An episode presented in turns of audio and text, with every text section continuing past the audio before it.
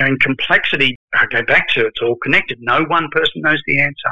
So pick a good one. Create the context that works well for this team. And if they're having you know, a horrible experience, change it. You know, I really believe that these projects can injure people. Won't take your finger off, but it can really load people up. Right. And so create the right context for doing well. Welcome to Manage This, the podcast by project managers for project managers. This is our bi monthly program where we like to talk about what matters to professional project managers. And it's our goal to give you some words of advice and to give you encouragement where you can hear from other professionals and leaders in the field.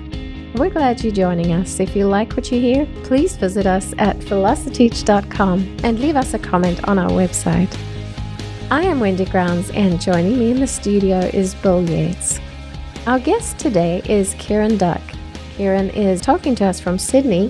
He is an advisor and coach to senior leaders running complex projects and transforming organizations. He has redesigned and rescued multi billion dollar projects and led business transformations. He's also a global presenter on using design thinking to drive step changes in project and business performance.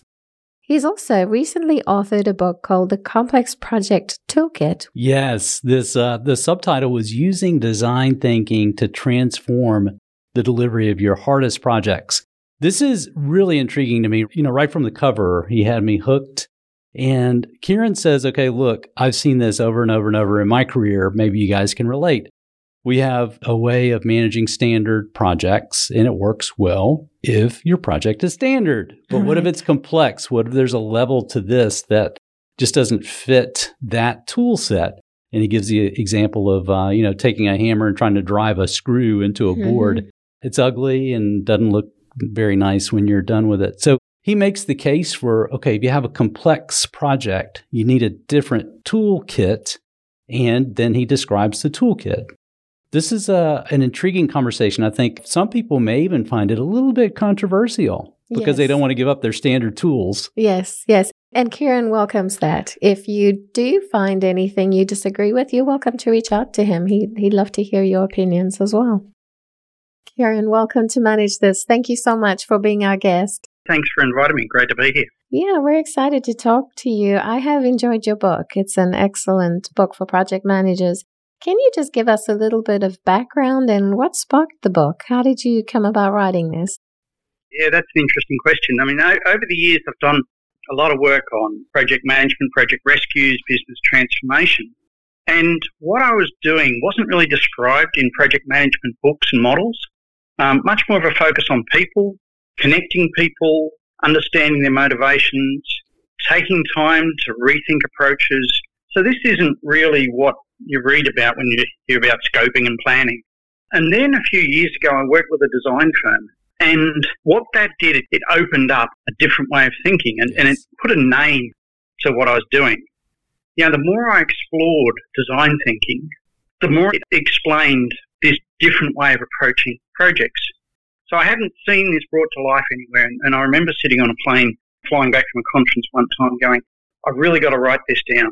I saw that this is something that some people do quite naturally, but it's also something that could be taught. So it was really that desire to write down what I've seen as really effective practice when it comes to complexity.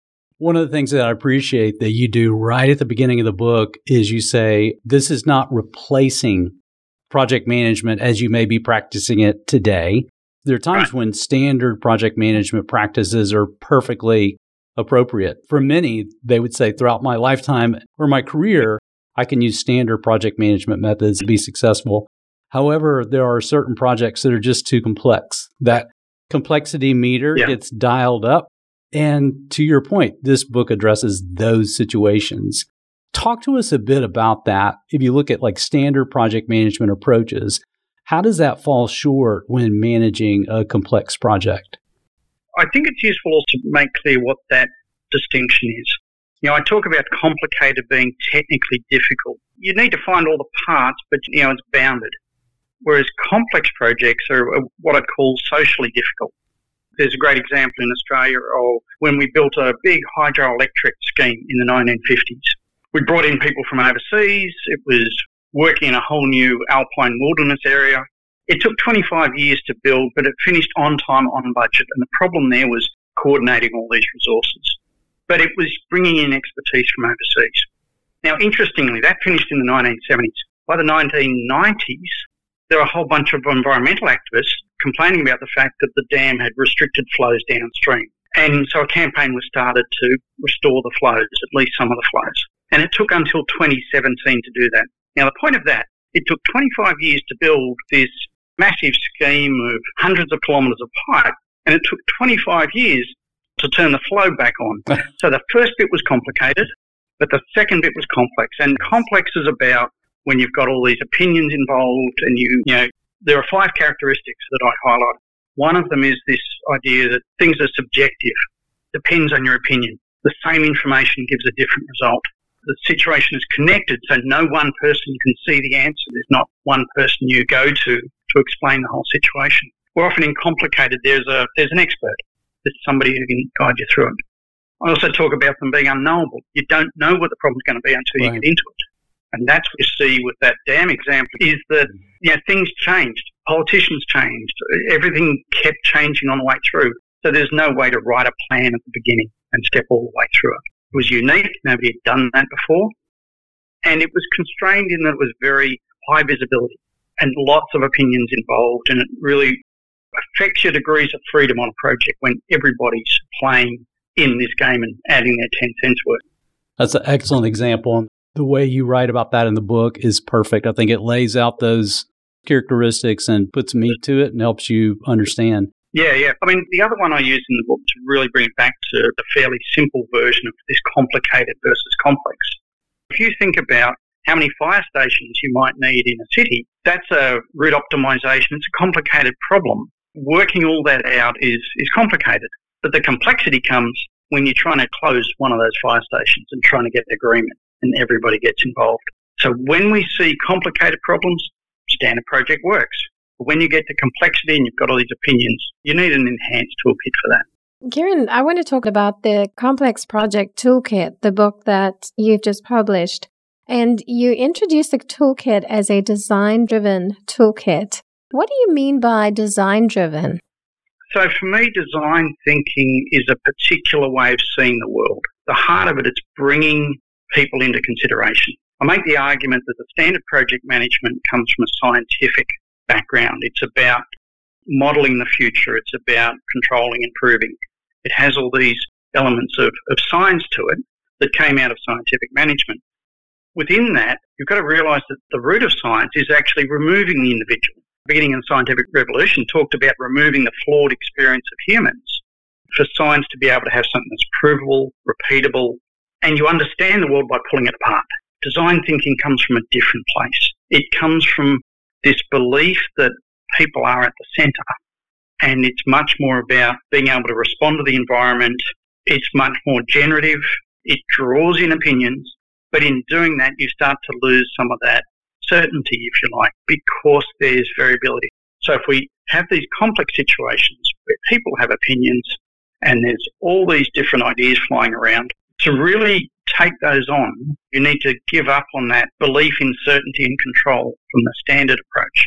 And you have to move more to a way of operating that draws people in, gives them time to think, gathers those ideas together, but still finds a way to get it done. We can't just all sit around on cushions and have a chat. This is a project, we've got to get it done.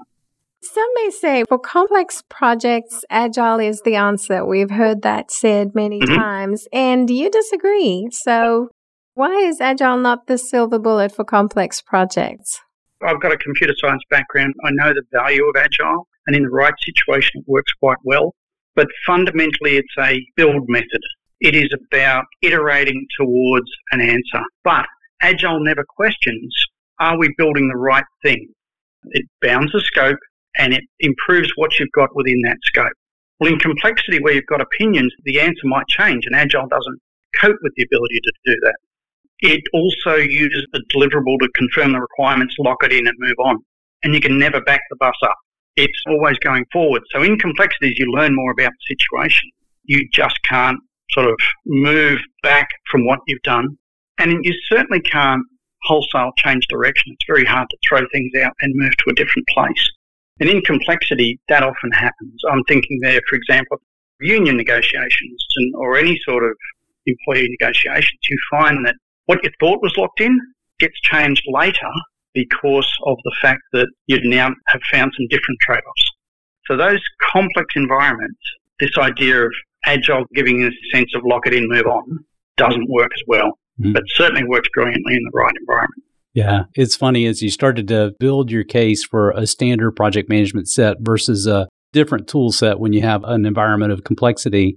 I had bated breath. I was like, I can't wait until he tackles Agile because I know Agile practitioners right, say, right. "Oh, we can fix this." But I agree, and I yeah, yeah. the points that you built out in the book are spot on. I mean, you think about the basics of the Agile approach is still you need to have that product owner saying, "This is the roadmap, the big picture. So this is what our solution is going to look like." To your point, they want to have a deliverable. They have a big deliverable called Yep. the roadmap, and then they break it down into that product backlog. That product backlog, those are deliverables that are needed. So you're right. They're locking in the scope. They could argue, but it's for a short amount of time. Yes. But just by committing to that scope, it kind of defeats the purpose of this approach to complex projects.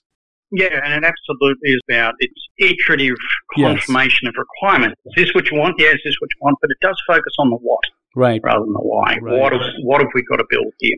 Never made it into the book, but I went through the 12, 12 elements of Agile. Yes, the 12 And I principles. went, right, so I completely agree with, I think, four of them. okay. And I had a slightly different view on the other eight. So it's not completely disagree. Yeah, yeah. One of the uh, tables that I thought was especially illustrative on page 95, you have a table that just talks about the standard toolkit and then the toolkit for a complex project. And you talk about mindsets, practices, and skills. And as I was reading through your explanation of these three, I was thinking, I can't wait to ask Kieran, how did you distill it to this? Did you wake up in the middle of the night and kind of have an aha moment and go, you know what, this really falls into these three categories? How did you come up with these three? Mindsets, practices, and skills.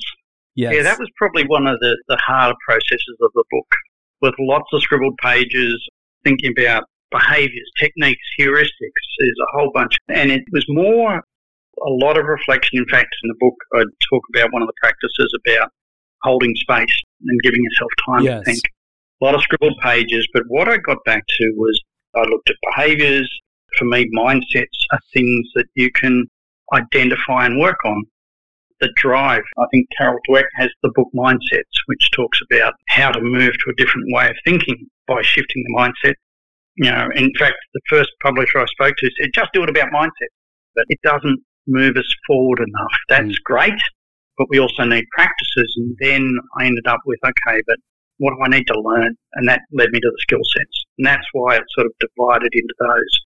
When I first talked to people about this, I was just talking about the new way of doing things. And it was almost disrespecting the current way. So I said, well, this from to, I think gives a better sense of what's different rather than just saying, hey, here's a whole new world to go to. Hmm. Yeah, I agree. We recently did a podcast where we talked with Doreen Linneman on finding your why. And as project managers, we tend to focus a lot on what needs to be delivered instead of really thinking about Yeah. the intent. So, can you talk a little bit why it's so necessary to get that why um, before the what Mhm. in a complex project? Yeah. Also, I can tell you, we love just tell me what I need to do. What do I need to do to pass the exam? You know, it helps me keep my job. If you said you needed X and I gave you X, that actually is a way some people simplify complexity is just tell me what I need to do. Tell me what I need to deliver and I can tick that I delivered it. You know, it reduces complexity. It makes some people's life easier. But the problem in complexity, like we've talked about, is we don't always know what when we start. And so anchoring on why you're doing this has three real benefits. The first, it always drives you to a bigger view. The customers, the stakeholders, the staff, the community, why are we doing this? Gives you this broader view of the world. The second point is that complexity is hard. And there'll always be a point of, is this too hard? And I find having real clarity on why keeps you moving forward through the storms and the dark hours. There's a, a great line somebody once told me is when going through hell, don't stop. You know, and, and the why draws you forward. It draws you through those hard times. And also, if you focus on what, you'll get these problems that occur, whether it's an argument with the team or painful customer or whatever, and you'll just be able to ignore that and get on with delivering what you said you needed to deliver. Why lets you address the bigger issues, lets you stand back and make sure you're dealing with that systemically. And you can think of the number of times in projects where, and it's normally about three months in, where all the energy's gone out of it and people are starting to complain and there's differences of opinions and you know, I've seen people just put their head down and just work the plan, just step through what you asked me to do. And it's going to end poorly when you do that. You've got to be able to step back to be able to change direction if you need to because you're really clear on why you're doing it, not just what you're creating. Those are such powerful points. Some of the conversations that we've had with project managers who they're working on critical projects. I think about some of the COVID breakthroughs, specifically the antibody research that Dr. James Crowe, and his team did. And uh, again, they had a huge driver. The why behind my project effort will keep me going even when I don't see clearly how we're going to get there or even what it looks like. But I know the purpose yeah, is yeah. there. Yeah, yeah. And absolutely, purpose is really important. I talk about, I think Tara Swart, who did this research on journalists, and they work really bad hours. You know, they don't get enough exercise, don't get enough sleep, eat really poor food. Yet their health is pretty good. Yeah. Because they're drawn forward by the purpose of what they do. I, I worked on a, a train project where everybody was trying to sort out all the details of the braking system, and, and it was taking ages. And we basically said, why are we doing this? Because when this is done, people will be travelling in safer trains. That's the urgency here. They're safer, they're more comfortable, they're more energy efficient. This is why we're doing it. And when you see that, you don't argue so much as to the colour of the blue light here or the, the size of that, that lamp. You see the need to move. Yes, mm-hmm. right. In your book, you compare and contrast the standard mindset versus the complexity mindset. Mm-hmm. Basically, how the change in mindsets can prove difficult for some people. So, as a leader, as a project leader, how can you help your team to make this shift if they're working now on a, on a more complex type of project? There's a couple of things on that. Taking on a different mindset, you need to be both aware of its value and, and have a willingness to change. Hmm. But as the leader, you've got to help that shift. You've got to show it's okay to get things wrong. You know, a lot of what I talk about is move from predictability and control more to one of learning and understanding. And again, there's comfort in control. There's comfort in predictability. You've got to give up that comfort. And it's okay to get things wrong. It's okay to not know. I mean, one of the mindsets I talk about is give up knowing. Mm. A lot of people come back to that because, you know, we can't really learn, can't really listen unless we give up being an expert. And an example that I had was when I was a transformation director and I saw that everybody was really worried about their plans and everything was coming in 5% under budget. I'm like, well, what's going on here? And there was a story there, a history there of people getting fired for getting their budgets wrong. So I said, right, we've got to break that down. Variations are good. Variations tell me that you're learning, that you're changing. I had to actively promote the idea of you're allowed to vary your project and show that that was a good thing and encourage people to do it and congratulate people that did.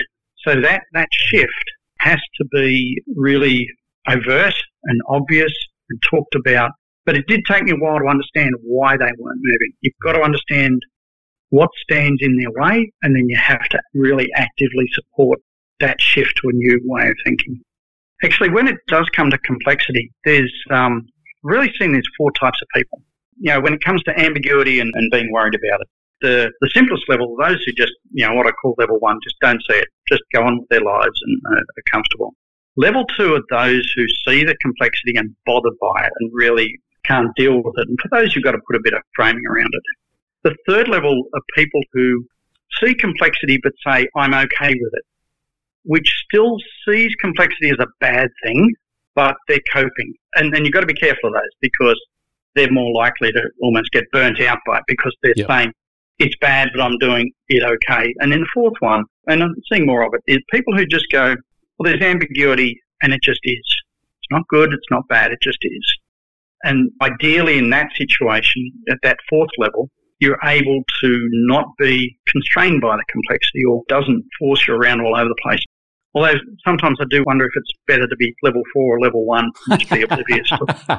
sometimes that'd be nice. That's great. Kieran, I'm so glad you brought that up. From a leadership perspective, this is great content because in some cases it's like, okay, I can embrace this and understand it myself, but how do I bring other people along? I think for a leader yeah. to take that approach of, okay, there are four types of people. If I can recognize that and kind of analyze that in my team, then I can raise their awareness and I can also group them and coach them. How do I get from level three to level four? Let's talk about that. Level four people have coffee with level three people and discuss. yep. There's a quote that I liked. In complexity, certainty of delivery comes from clarity of ownership and consequence, not clarity of plan. And you make points about ownership and that you can't hold people accountable. Individuals can only hold themselves accountable. I really like that. Can you just mm. explain a little mm. more what you mean by that? Yeah, I'll give you the story where this one came from. It was quite a few years ago, working through a transformation, working with a manager. He had about 500 staff and he was told he needed to reduce his headcount by 20%. He didn't believe it was possible. He didn't think it was right. And six months into the program is actually when I turned up and there were still 500 people there. He hadn't moved it at all. And so a consultant said to me, we have to redo the plan. We've got to put in more aggressive targets and we've got to hold him accountable. And I said to him, well, what's that going to do? So what's going to happen? So he'll, he'll redo the plan over the next month. And then for six months, again, you'll see no progress. So then what do you do? Well, you put him on short-term objectives and then he still doesn't move. So a year later, you'll fire him. And then you'll go out and start the search. It's a pretty senior job. It'll take you three months to find somebody and then they'll take a bit of time to get up to speed. So you'll go 18 months, 12 to 18 months before you see any movement on this. The plan isn't the problem. So what I did was sit with him, understood who he was, why he didn't believe he couldn't reduce. It was a safety critical role. He saw it was absolutely imperative. It was a threat to safety to make this change. But we spent that time, three or four weeks, really discussing a different future, coming up with a different model, and he bought into that fact.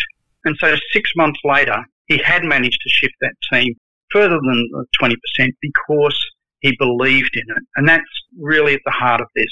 It hmm. doesn't matter what the plan said. If he doesn't own it, what does accountability mean these days? That's why you've got to really have people believe in this because I can't explain step one to step 23 of this process because it, it's going to emerge. People need to own what's going to happen.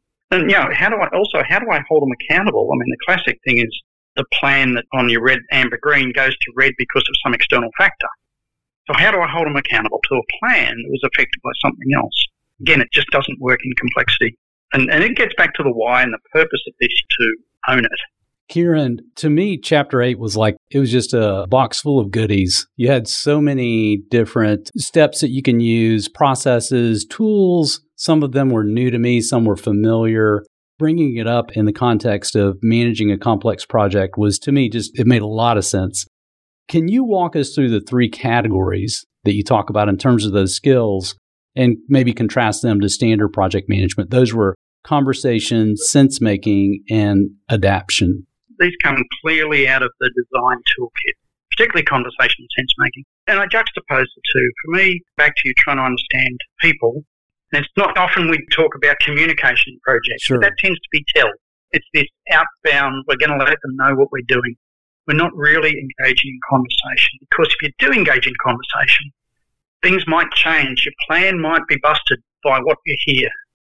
So real conversation is hard or virtually impossible if you're trying to hold to a plan and you need to have that ability to move. But anyway, when I talk about conversation, about four things, being able to ask good questions, which is a lot harder than you think. And if you ask a good question, the second thing is listen. The simple thing for me is if you want to shift your listening, think about listening for their brilliance. What's great about this person? What is it that they're saying? Rather than listening for, yeah, but. Right. Um, or I'm going to wait till they take a breath because I've got something. listening well is really important. A third classic design thing is just drawing for clarity. You think about the number of times when you've got something complex, draw it on a board. A little bit hard to do remotely, but that ability to draw, everybody starts pointing at the object on the board rather than individually. It externalizes ideas. And the fourth thing about conversation is, is sharing stories. I gave the story of the hydroelectric system. And that you can see so much more than just whatever the hundred words or so that I told about that. So stories are really quite important for understanding. So that's conversation. It really is at the heart of bringing people into the project. So the next thing then, if you've got all these great ideas, how do I make sense of it? And I juxtapose the idea of sense making versus planning and scheduling. Know, planning is about getting organised, but we know no plan survives first contact with reality, to adjust the military metaphor. Sense making is important because the world evolves. And because you've got now 15 different opinions, if you're genuinely going to take them on, you need to be able to do something with that. So in sense making, you need to be willing to explore and discover beyond the boundaries of what you have to be able to understand the significance of what you're seeing. I talk about you've got to make to break. Designers talk about the need to make to learn. You make to learn, and when you learn, you make something new. And that cycle, I adjusted that to say we often do prototypes to prove that we're right. You know, I'm putting this out there to see how it works mm-hmm. and show that I was smart, as opposed to going, I'm putting it out there to find out how it would go wrong. Did this with an airline with their boarding process when they redesigned it. We ran a prototype, and the prototype wasn't proved that it would work. I wanted the staff that we'd engaged to do it to find a way to break it. Yes. And they, you know, they will, because if you want something that works with agreeable actors who'll do what you want them to, boarding an aircraft is not one of those processes. so we were looking to just break that. The next thing is about then reframing it. You've got to be able to bring different frames into the situation. You know, you think of building an IT system, you can often talk about the house metaphor. You know, what's the architecture? What's the plumbing, which is, you know, the systems? What are the rooms? Um, you can use metaphors to help people build a bigger picture, and it's part of that story process. And then the last one in sense making, you've got to take all these great ideas, you've got to synthesize them down into that killer slide, the one key idea, yes. that thing that sort of gets everybody going, yes, I know exactly what we're doing. It won't have detail, but you need to be able to have something that people can anchor on. We can't just give them a bit of a cloud to head towards. You need an idea. And then the last of the three, so we talked about conversation, sense making, and adaptation, which I think a lot of project managers will start to see some of the normal practices in here. The first one is about sense and respond. You can't just set the plan and believe in the plan. You've got to be able to respond to a situation. Um, and you've got to be willing to rethink the approach as the world changes, don't hold to that plan and just watch everything go red. Pick the thing up and move it. And the leadership has to be willing to allow that shift. That's a big part of it as well. You need to be able to coordinate action, and that's a leadership question because the plan is a way of coordinating action. In complexity, I think a plan becomes a thinking tool. I'm not saying don't plan, I'm saying build a plan because it externalizes your thinking, hmm. but don't use that to necessarily coordinate action. Lead people give them the why, focus on ownership. And then the final piece, and this is around adapting the whole situation. I talk about creating the context. You know, we're not dealing with scientific constants here that we can't break. This is a social system. We get to decide how it's set up in a project. There is no, you know, sort of gravitational constant here that we're dealing with. And so that's a double-edged sword. It means that if it isn't working for you, change it. You know, in complexity, I go back to it's all connected. No one person knows the answer. So pick a good one. Create the context that works well for this team. And if they're having you know, a horrible experience, change it. You know, I really believe that these projects can injure people. Won't take your finger off, but it can really load people up. Right. And so create the right context for doing well. I saw your reference to six thinking hats to how to ask yeah. appropriate questions, you know, six types of questions to drive somebody deeper. That's so practical. Those are great reminders to project managers. Even if you say, well, my project's not that complex, take a look at these tools. These are incredibly helpful if you're trying to engage your key decision makers and your team. Yeah. And the thing that also, when I stepped back and looked at it, I went, this isn't a normal list for a project management course. Yeah. Being really good at listening hang on, I'm a project manager. I follow the plan. Yeah. Yes. Right. Okay. Yeah. I listen. I listen. All right. So what's next? Yeah. yeah. Right. I listen for silence and then I fill it. Yes.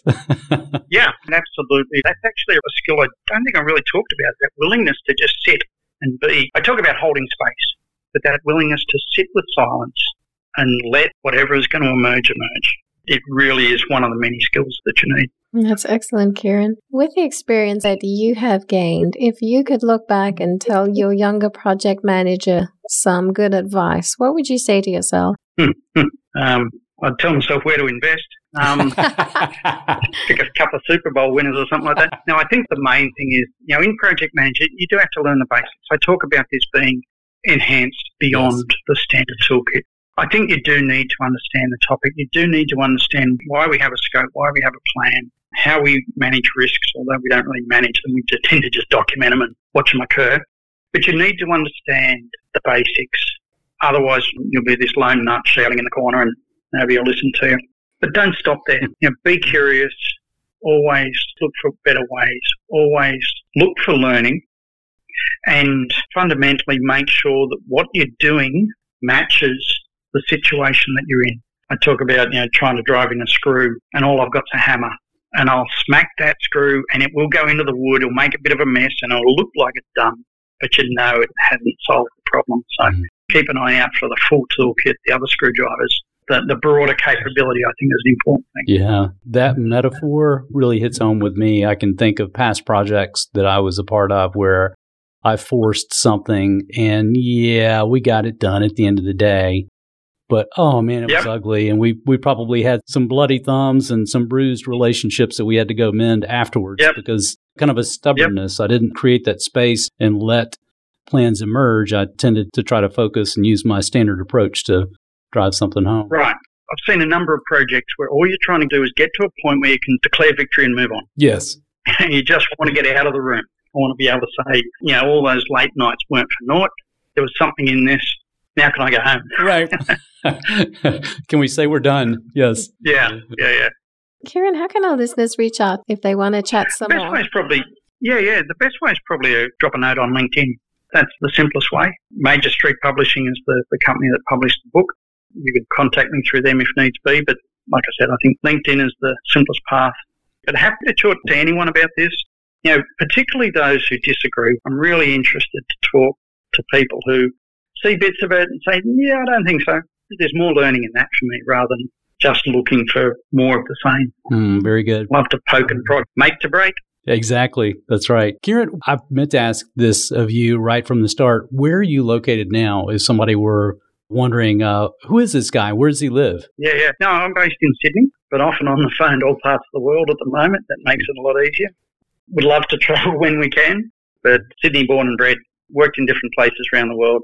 In Atlanta for a while, New York, a couple other places. Well, thank you so much. This book really got my brain going and the whole concept of bringing design thinking into project management is just a terrific idea. And you make a very clear distinction again between standard project management processes and where they could fail us or we might be failing our team and our sponsors if we rely on those in the situation where we're really dealing with complexity. So well done with this. Thank you for really promoting and, and taking forward the notion of project management to another level through these concepts in your book. Great contribution. Thank you so much. Glad you liked it. That's it for us here on Manage This.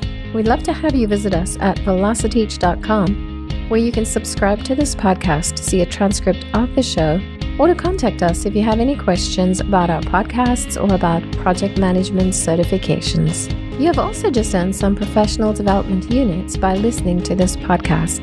To claim your free PDUs, go to velociteach.com, choose Manage This Podcast from the top of the page, click the button that says Claim PDUs, and click through the steps. Until next time, keep calm and manage this.